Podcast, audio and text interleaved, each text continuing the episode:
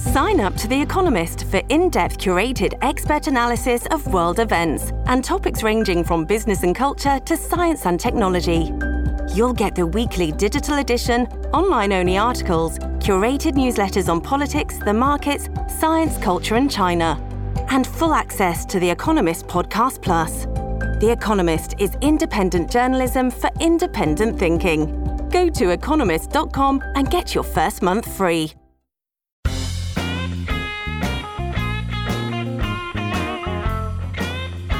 Hello, everyone, and welcome back to the New Books Seminar. I'm Felipe Santos, and today we're going to talk about what I believe is one of the biggest challenge of our current information society, which is the democratization of knowledge and how to make information accessible to as many people as possible.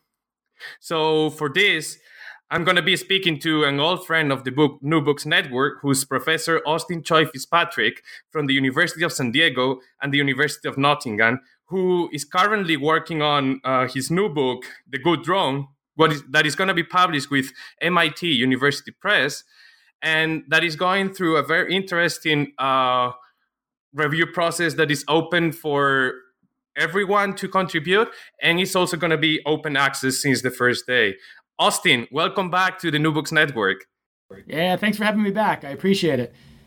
So, um, in your book, The Good Drone, you basically speak about um, democratizing the sky and also democratizing surveillance. But with this book, you're also making lots of efforts. So you contribute to democratizing knowledge as well. Um, can you tell us a bit about how you're doing this? Yeah, thanks for thanks for asking. I'm excited about this process. Um, I guess maybe the, the germ, the seed, the yeast for this idea first came when I, I was working on a chapter and I was thinking about, you know, as you've said, democratizing the sky. And I was thinking of like, what are the metaphors we use for the sky? So I so I did what I did with several sections of this book is I crowdsourced it. You know, I, I, I rely rely on Wikipedia like lots of other academics do, but don't don't mention this. But I also went on Twitter and Facebook and I asked my networks, hey, like, you know, what are metaphors for the sky? And people gave me all these rich ideas and I used them in the book sort of like open, you know, like democratizing the, the data gathering process by asking questions on Twitter, asking questions on Facebook. And then I wrote the book though, largely in this like cloistered environment. I sit in my office and I write and I get these long stretches of time to myself and I produce this knowledge and then it goes out to peer review and it comes back and I make some changes. I get a book contract.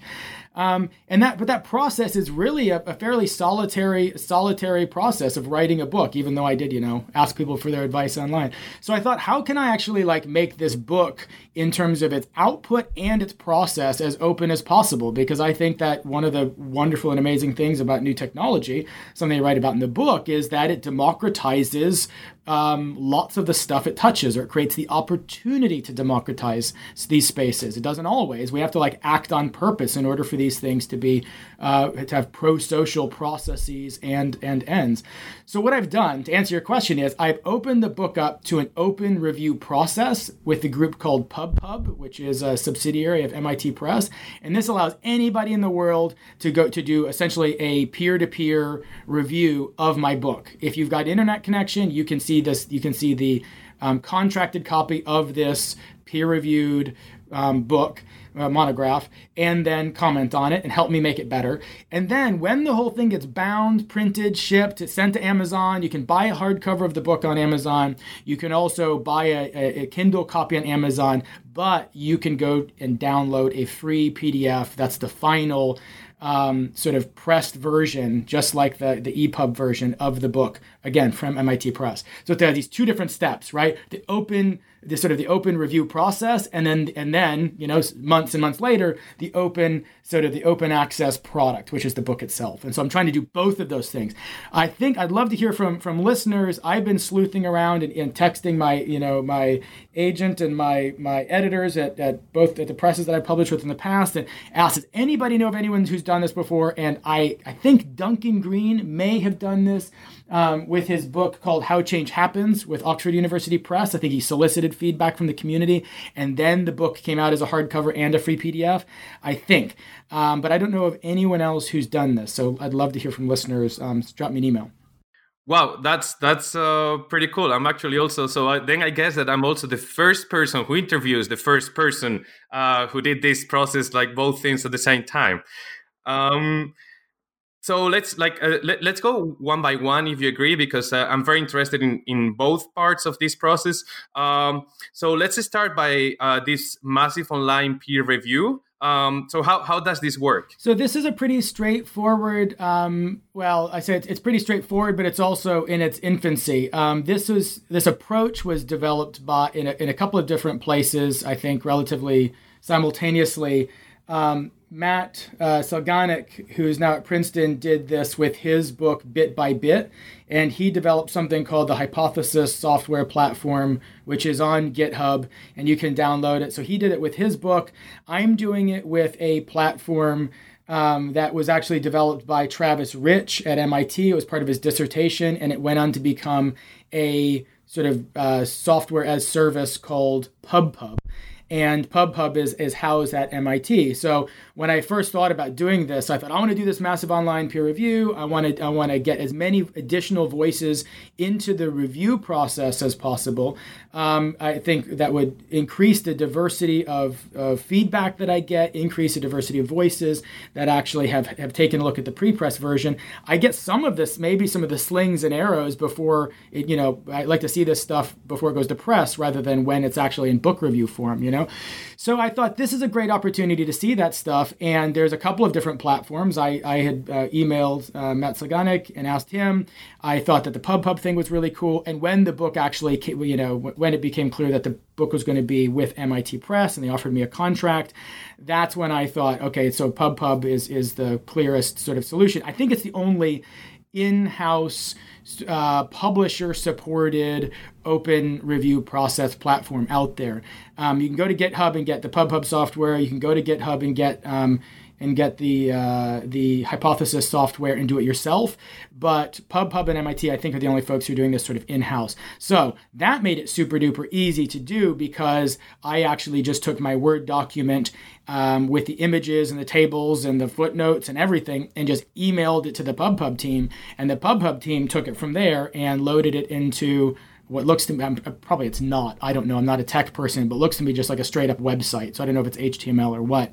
Um, but it was it so far it's been a it, for them i think it was a cut and paste and then fiddling with bits back end.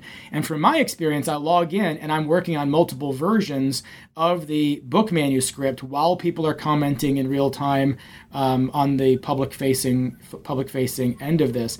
And uh, it allows people to to make comments. It's not like Wikipedia. You can't like go through and edit my and edit my manuscript, but you can actually go in and make comments where you think changes would be would be uh, uh, uh, appropriate. Or I guess you could tell me that you like love some stretch of writing. I guess I'm, I'm still waiting to hear somebody say that, but you know, but that's that's the way that it works from from your side.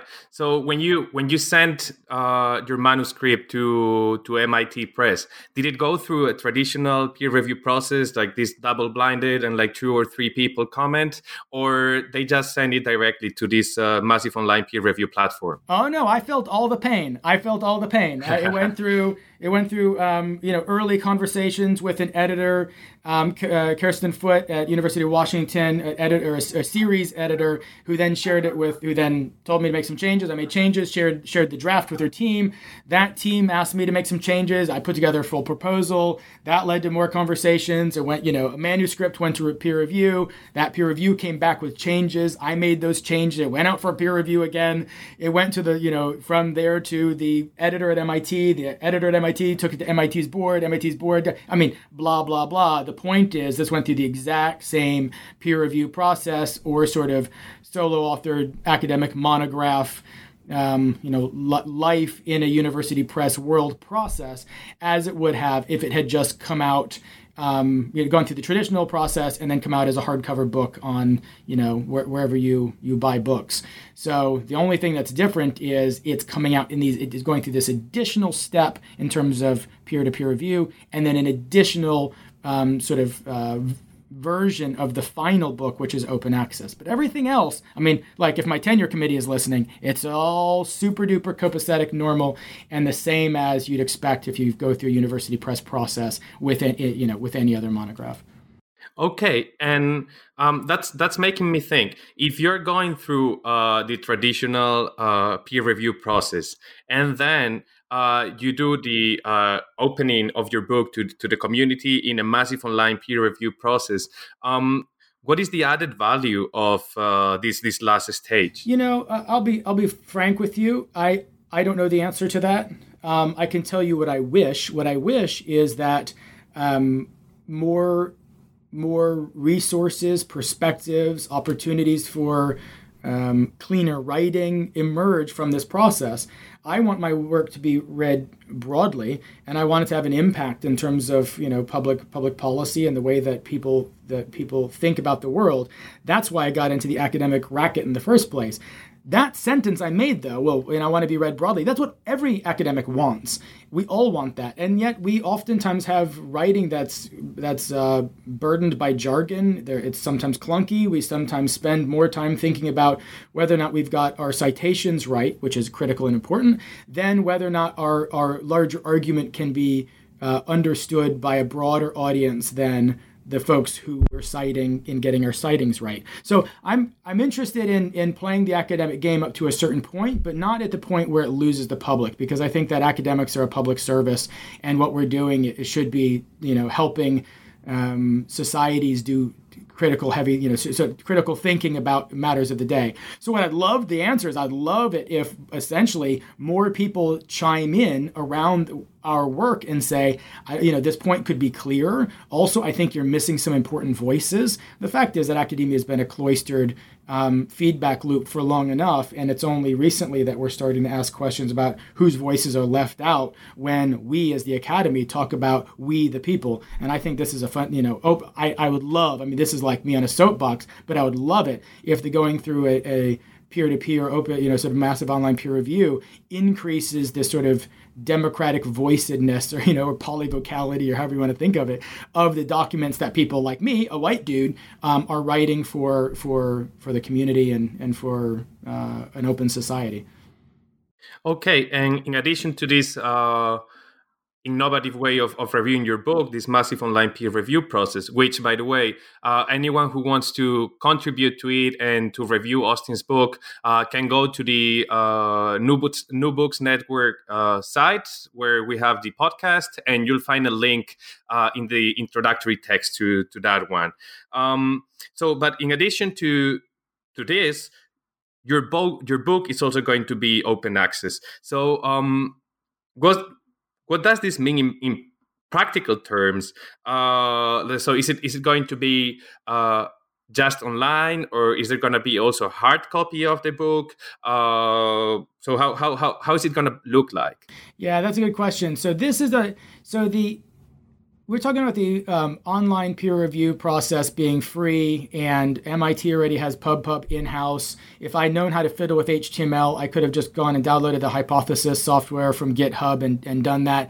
The open access conversation, as all of your listeners um, already know, is a complicated one, and there's large vested interests in the in the form of for-profit um, sort of aggregators of academic journals and there is a big debate about like if we go to open access who pays for the that overhead? And we know that elsevier makes more money um, in terms of profits than facebook. So we've got a really complicated conversation about open access. So i want to emphasize that that i think for the purpose of this conversation um, i'm talking about open access opportunities for you know solo authored academic monographs. I mean the kind of book that we're talking that we're talking about right now. This this book of mine, um, and so I think that it's a tough nut to tougher nut to crack in my mind with journals because there's so many different stakeholders. But when it comes to open access for the for a academic monograph, who are the actors in this in this space? Right? Um, uh, it's university presses. It's University of Chicago Press. Know, you know MIT University Press. It's Penn. It's these universities that are uh, that have publisher publishing houses that are nonprofits. So they are not in they're in this game to break even, but I don't think they're in this game to, you know, sell tens of thousands of copies. Otherwise, they probably wouldn't be publishing the work of most academics. And so they're in this actually to to to spread knowledge, I, I honestly believe. Um, and I'm in the business of spreading knowledge, so why wouldn't we take this open access there's resonance there, I think, between lots of presses and lots of authors. The question is, what's the business model? And so I think really practically, the, your question is like, okay, how'd that happen? In my mind, it's the alignment of stars around talking about about open, you know, sort of open access, but also it's the alignment of some economic, you know, it's the alignment of stars and it's the alignment of resources because we need to find some business models for actually underwriting the costs of open access. That's that's a sticky wicket. It's a larger conversation. We can talk more about it if you want. What I did is I went around on my campus, and I'm fortunate to work at the University of San Diego um, with sort of forward-looking people who are interested in and willing to underwrite innovative, you know, efforts at change making, which is the way that we think of things here at this campus. And so I went to my dean, I went to my provost, I went to the dean of the library. Um, and I essentially passed the hat and said, I think this is a really cool um, way of thinking about what we should be doing as a community, what our campus should be doing. It's I, I think that open societies need open knowledge. What do you think? And they were kind enough to support this. So I love that support that I got. The bigger question is, how do we then take that kind of process and replicate it at scale and that's where i'm i'm like still part you know part of these larger conversations and, and asking this question myself and part of you know groups of folks on my own campus that are asking this question so one approach is to say individuals who want to go open access can go and get the subvention, which is in my case was fifteen thousand dollars to underwrite the to offset the cost of, of a book. University press books cost something like twenty to thirty thousand dollars, depending on how great or not so great your cover art is, and whether you get a copy editor or who does your indexing. All that sort of stuff sort of piles onto this overhead cost, plus just the you know operation fees and overhead for a university press. So the question is, if a if a book comes out as a free PDF, then does it sink your your sales? Uh, we don't really know. We don't have a lot of data on that. We have some anecdotal data here and there, but not we don't we this hasn't been tried often enough to know. So I'm hoping to run a small experiment between this book and my last book, see if, if sales are actually hurt in the, in this round. Um, and so I think gathering information like that is important. But then eventually, it can't be all these one-off approaches where one person like me runs around and passes the hat to my to my provost and to my dean and to the dean of the library. Um, but instead, where we have systemic approaches that actually work on democratizing knowledge for everybody. Um, and by everybody, I mean for for authors. So I know that the UK has headed this direction um, in terms of requiring, as part of the REF, the Research Excellence Framework, requiring authors to submit um, in a repository a pre-press version of their publications um, it, it, before the upcoming ref in 2021 and then by the time the next ref hap- happens the ref is a huge like like nationwide audit of academic productivity. Uh, brits hate it. Um, but what it what it does it gives gives the government an opportunity to say something like by 2028 everybody who publishes a book in the UK or an article in the UK has to have an OA version of this so it's freely downloadable by anybody with the internet connection. So one way to do it is to pass the hat on campus. That's my story. Another way to do it is if you're a forward thinking, you know, sort of um, uh, legislator to the, actually pass this as a law. The National Science Foundation should say if you get money from us, your data should be freely available to everybody, and you should publish in an open access environment so anyone with internet access can benefit from the fruits of your labor. So that's my my uh, personal my personal answer, and then my aspirational sort of like national ambition or, or vision. As far as I see this, uh, the incentives about restricting access to a book to those who pay only are are pretty clear, right? So like I mean it, it it's used to to cover the cost of, of publication. Authors make some money, even not so much. Uh, it also it seems more prestigious if people pay for for your book, uh, and it's it's also basically the way things work. So I mean that you, you don't give much thought to it, uh, and you just do it. Um, so let's go uh, through the incentives that you see in uh, this alternative model of uh, of accessing your book. So, like, what, what are the incentives of uh, having your book on open access? Okay, so that, so something you just mentioned, I think, is is true and bears repeating. Um, I do not live in a world in which I expect either practically or philosophically to make lots of money on the books that I write, and so I'm an academic. I'm compensated by my universities um, for the work that I do to teach, do research, write, um, and engage the public. Uh, and so these are things that I'm I'm paid for already. So I don't actually have uh, the drive that, let's say, a writer does, whose job it is to write. I don't have the same drive to, to essentially monetize or to secure a, return on investment for the books that I write. I want my books to go into circulation. I want them to get read. I want them to get cited. I want them to get turned into um, actionable public policy. I want them to get used in uh, like more broadly in society to help people change their minds. I mean, this, I mean, I think that that's the laundry list for, I'm a sociologist by training. I think that's a laundry list for every sociologist. I mean, when I went to grad school, I was like, I'm going to be a scholar activist and I want to like bridge the academy and bridge society in ways that are actually like transformative for both, blah, blah, blah. That turns out to be really, really hard to do if one is attending to either the work on the ground of activism or if one is actually attending to one, you know, curating one's citational arc, for example, in terms of who you reference as an academic author. So the question is like, how do we bridge these two worlds, and how do we actually try to do multiple things, you know, so, sort of two things at the same time? And I think that at the end of the day, authors are, you know, we're writing this stuff so we can get read. We want to get read and respected by our academic peers, absolutely. But we all, I, I, and I think, you know, more folks than we, than a surprising number, a surprisingly high number, especially of sociologists, also want to get read in in in broader communities. It's absolutely true for, for economists, absolutely true um, for folks in the public policy world. It's certainly true in political science. Across the social sciences, people are doing this work because they see things about the world that they like to draw attention to and, and, and contribute to the process of changing. So, long answer is short. I want like people to read this work. I want it to get cited and seen and passed around. And there's it's hard to do that if this is a 50 or 70 or 100 dollar book in a library somewhere it's easier to do that. If it's a free pdf that you can link to and say there's some ideas here check it out. People look at it and what they do next is you know as anybody who's had their book reviewed knows whatever happens next is completely out of our hands.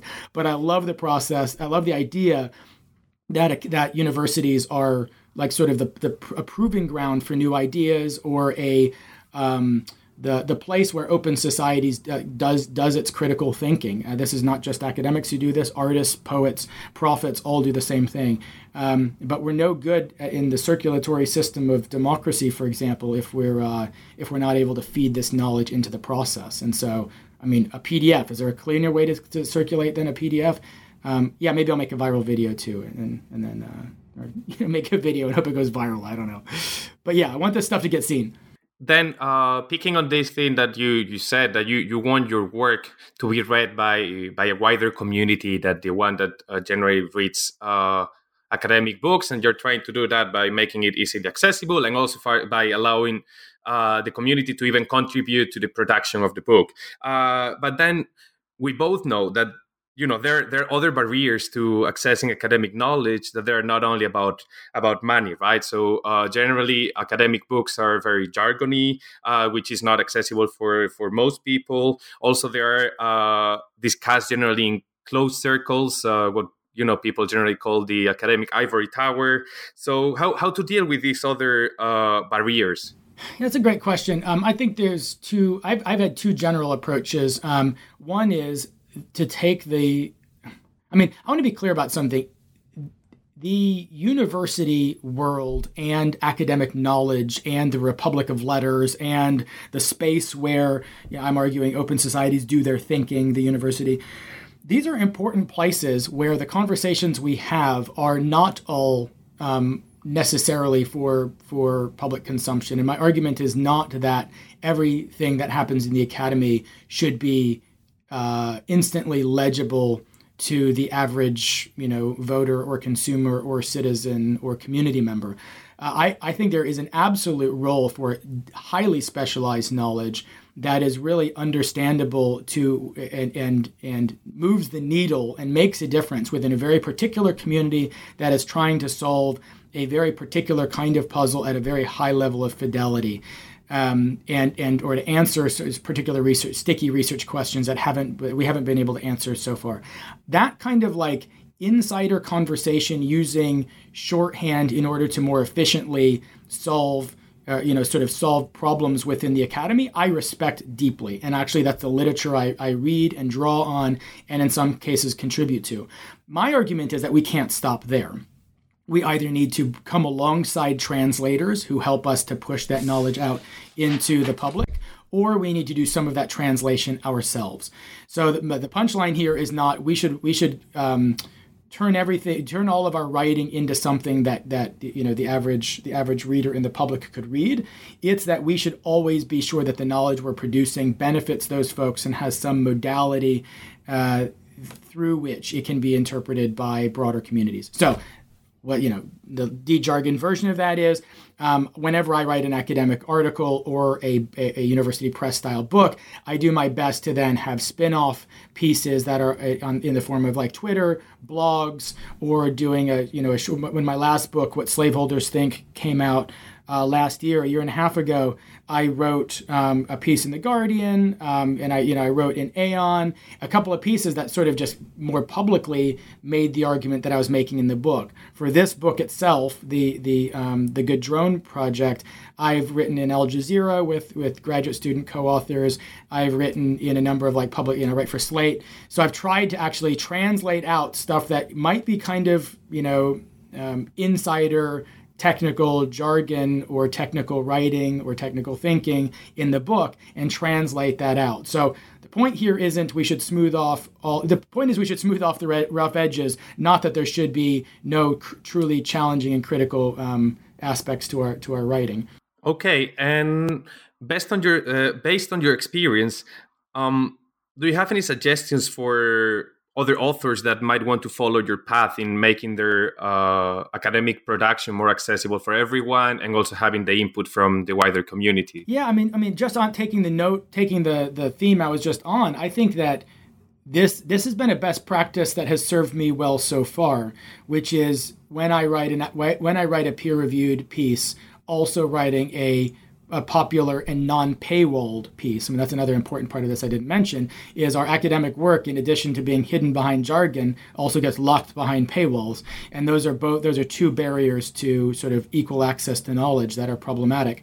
Um, and so I think it's it's it's. Uh, a be- I think a best practice and a low cost best practice to start trying one's hand at writing a like get a get a medium account and start writing on the the internet you know platform medium a short piece that explains what you you know the the academic piece um, I'm also mobilizing ideas at the, at the University of Notre Dame, um, where I did my PhD. They have a they have a public facing social movements kind of platform where people can write about you know sort of technical areas of expertise in a way that's publicly accessible and hopefully useful to to activists and also to sort of the too long didn't read version of things for academics and and and students interested in social movements and social change. So you know blog. So so what's the answer? Blogs, any sort of public facing space where we get to exercise and try out and limber up for um, public translation and engagement. I think that's uh, those are the the low hanging fruit, and then I think demonstrating capacity there then makes it a no brainer in some cases for university presses, I think, to try out these sorts of approaches. Now, sorry, one quick thing. The open access thing, I think, is also tremendously important for areas in the humanities that might not be getting the sort of like resources that they that they um, were accustomed to getting in the past. And so I think there's I'm, I'm talking about public engagement, but I also think there's open access is great where a press might not might have passed on an area of of overly particular, you know, overly particular historical, you know, case study or a very narrow body of knowledge and, and passes on it because it's not going to sell enough hard copy, well, then let's do this as open access and take these things to a sort of a print on demand open access approach. This too would democratize not just sort of public facing, publicly engageable knowledge, but also increasingly detailed, specific, and um, and uh, and uh, like like scholarship for scholarship's sake sort of pieces that might be getting overlooked because publishers and editors and the marketing team just don't see a path to market uh, for for a hardcover for you know for a print copy of the book. So I think open access works both in that public facing and in that university ivory tower focused sort of way as well. Okay, so Austin, I think that uh, that's all from my side, but. Um, given the philosophy of uh, behind our interview, I would also like to encourage uh, all our listeners to chipping into this debate uh, and uh, joining our conversation through Twitter, through Facebook, and through other uh, social media platforms where the New Books Network is present. Uh, So, Austin, thank you so much for your time. Um, I um, wish you the best with the book, and I hope that uh, we'll have the chance to talk to you soon when uh, the book is finally published. Awesome. I can't wait. Thanks for your time. I appreciate it.